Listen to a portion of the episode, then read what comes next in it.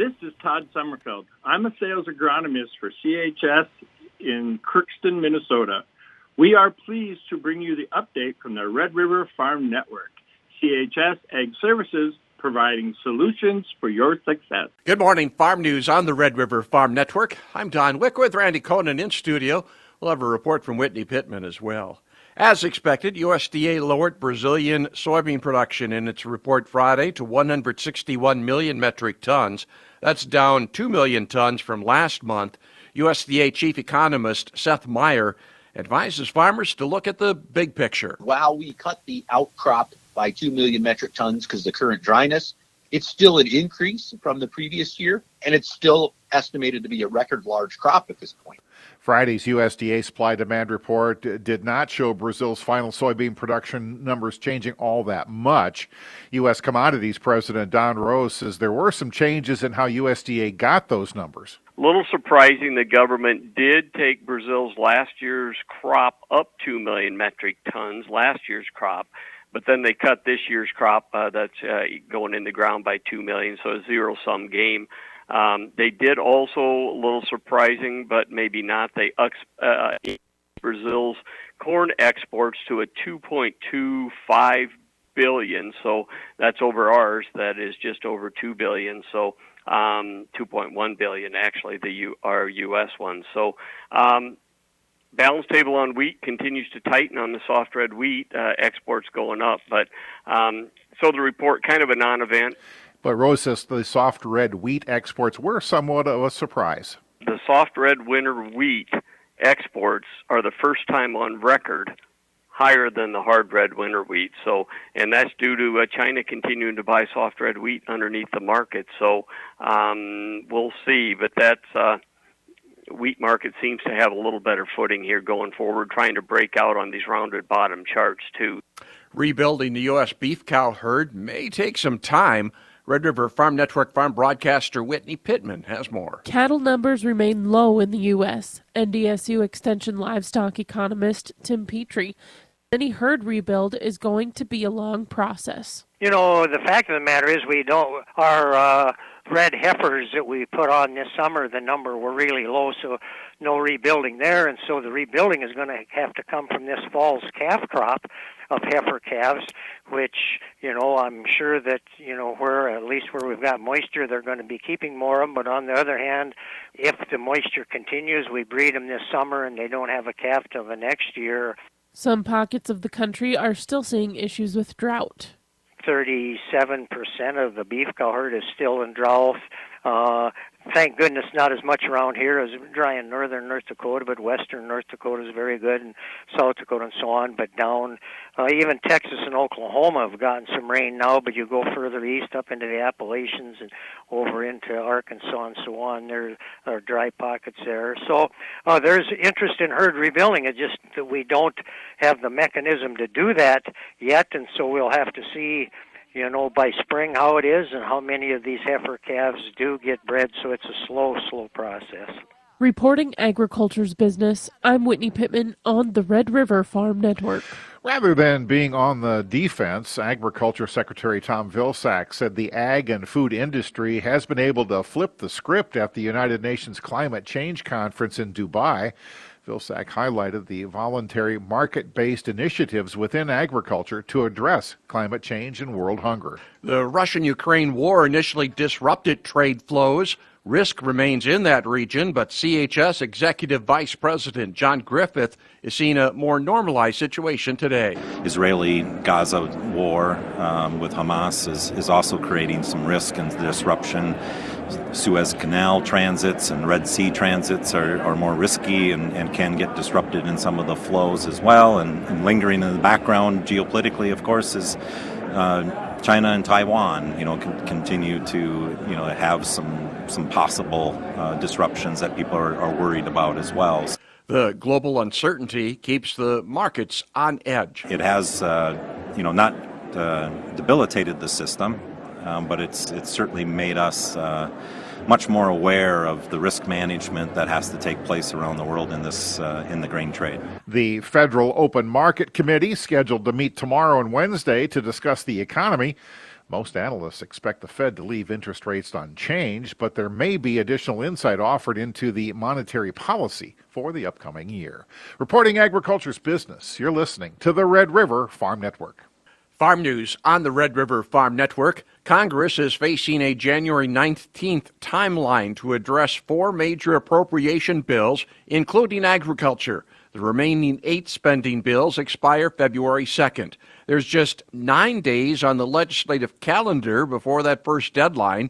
Will Stafford, who is in the CHS Government Affairs Office in Washington, D.C., says this is not a new ph- phenomenon been a long time since they've been doing things through uh, through what we call regular order in the appropriations process. But I also do think it's encouraging that um, there seems to be a lot of momentum on both sides of the aisle to get back to what that process looked like um, and do standalone appropriations bills for different topics like an ag appropriations bill rather than these uh, these large scale funding items that are kind of negotiated at the highest level. Margins are razor thin in both chambers of Congress. I got tighter with high profile retirement announcements this past week. It really does mean, especially since we still do have a, um, you know, you do, do still need 60 votes in the Senate um, to get legislation across the finish line. Um, big picture items like the Farm Bill have to be bipartisan. Um, so folks are going to have to come to the table and, and figure out a way to hammer out the differences um, because we're not in an environment right now where one party is just able to push things through on their own. Rugby livestock owner Clay Matson says future uh, futures have played a role in cattle prices as they come through the sale barn. At this point, it's it's not playing as big a role on the cash price at the local markets as much as people think. Um, it's definitely playing a role, but it's it's not as as bad. It, you know, we're looking at probably in that 60 to 70 cent range on the futures in the last two and a half months that we've lost. We've probably lost about in that you know 20 to 30 cent range in the cash price. And Matson says more producers chose not to wean calves this fall. This year was a little bit, little bit different um, than we've seen in the past. We had such really nice weather. We got that early October snow, and so a lot of the feedlots were were kind of a mess. Um, nothing was freezing up. So because of that, a lot of people actually came to town earlier than normal. Um, they just sold right off the cow. They just said we don't want to deal with the mess, the, the slop, the the mud. So they just sold right off the cow. Um, some of the people that were able to wean um, did, and, and they plan on keeping them for a little longer. We have seen some wean calves, but for the most part, it's been right off the cow. There are a variety of crop mixes utilized as cover crops. University of Minnesota Extension educator Liz Stahl says cereal rye has worked well. In Minnesota, you know, it establishes pretty uh, pretty easily compared to other cover crops, readily available typically, not that expensive either. Um, we usually can you know count on that to overwinter for us as well can be easier to, to terminate than some other cover crops too in the spring. So that's kind of been our go-to cover crop. Speaking at Friday's Soil Management Summit, she said cereal rye has many advantages, including the ability to reduce weed pressure and adding biomass to the soil. You know, if you're going to start on cover crops, I encourage people to just hit, you know, hit that easy button, you know, do that kind of a this is an easier entry cover crop and uh, you know, that that's one that you're setting yourself up hopefully for success. During the Soil Management Summit, John Olson of Madison, Minnesota, spoke about transitioning the farm from one generation to the next. Olson is at the beginning of that process. We're taking inventory of what we're going to, uh, um, what we need to do. You know, where do we want to be? Where does my wife want to be? Where do I want to be? Um, and then where does my son want to be? And uh, and then we have to take inventory of ourselves. You know, are we in financial uh, situation where we can we can uh, do some transition, or or do we need to be thinking proactively ahead and, and, and looking at uh, uh, maybe five or or three or five or eight years down the road. And Olson offered one piece of advice for anyone going through a farm transition. Whatever you do, your son is never going to do it the same way you did, and you're going to have to understand that. You're going to have to, you know, bite your lip once in a while, and he's going to have to fail once in a while. Uh, but he, you know, in the long run, he will learn a, a new way, and it might be a better way. Japan's prime minister is reorganizing his cabinet after it was reported the ruling Liberal Democratic Party hid $100 million yen in political contributions over the past five years. Four cabinet members and 11 ministerial level positions are being replaced. That includes the ag and trade ministers. This is the Red River Farm Network. Good morning. Welcome to Inside Agriculture on the Red River Farm Network. U.S. beef exports declined in October, but there are some bright spots. U.S. Meat Export Federation President and CEO Dan Halstrom. Mexico on beef continues to be strong, really hitting on all cylinders, food service, retail, etc. in Mexico.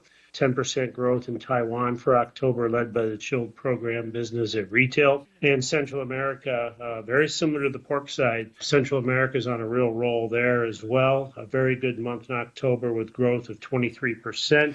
Beef sales to Taiwan is up, but business is down in Japan, Korea, and China. One other factor as it relates to Asia is the uh, strong U.S. dollar, especially in Japan. But there have been some steps taken by the Asian governments to uh, strengthen their currencies against the U.S. dollar. Of course, to the extent that some of these local currencies strengthen, that of course makes our products more competitive.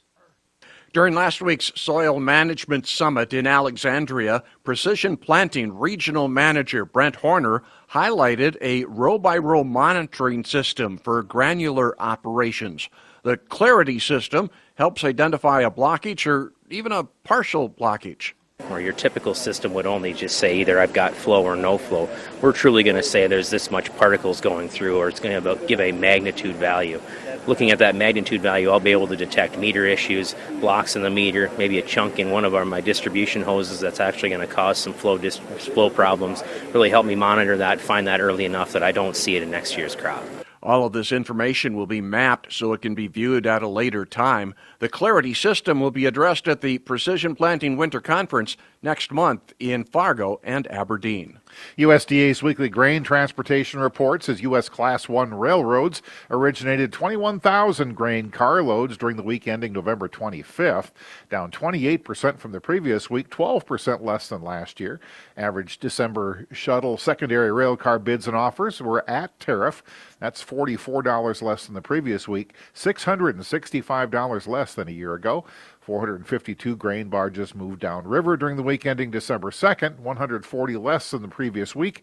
The rate to ship a metric ton of grain from the Gulf Coast to Japan, $62.75. That's a 10% increase from the previous week. The rate from the PNW to Japan, 32.50 a metric ton. That's also up 10% from the previous week. Checking markets this morning, Minneapolis wheat down two and three quarter cents for the March contract, 726 and three quarters. Chicago wheat for March down seven. And KC wheat, same contract, down eight and a half cents. March corn, even money, 485 and a half. July, down a half penny. Soybeans are stronger. January, 11 and a half higher at 1315 and a half. March, a gain of 11 and three quarter cents. Plenty on the farm calendar this week. The Minnesota Association of Soil and Water Conservation Districts, their meeting going on in Bloomington today, tomorrow, and on Wednesday. And the North Central Weed Science Society has uh, their annual meeting going on. That's in Minneapolis. That will be today through Wednesday as well. The North Dakota State Board of Agricultural Research and Education, SBARE, they're seeking public input. They have sessions tomorrow and Wednesday in Fargo. This is the Red River Farm Network.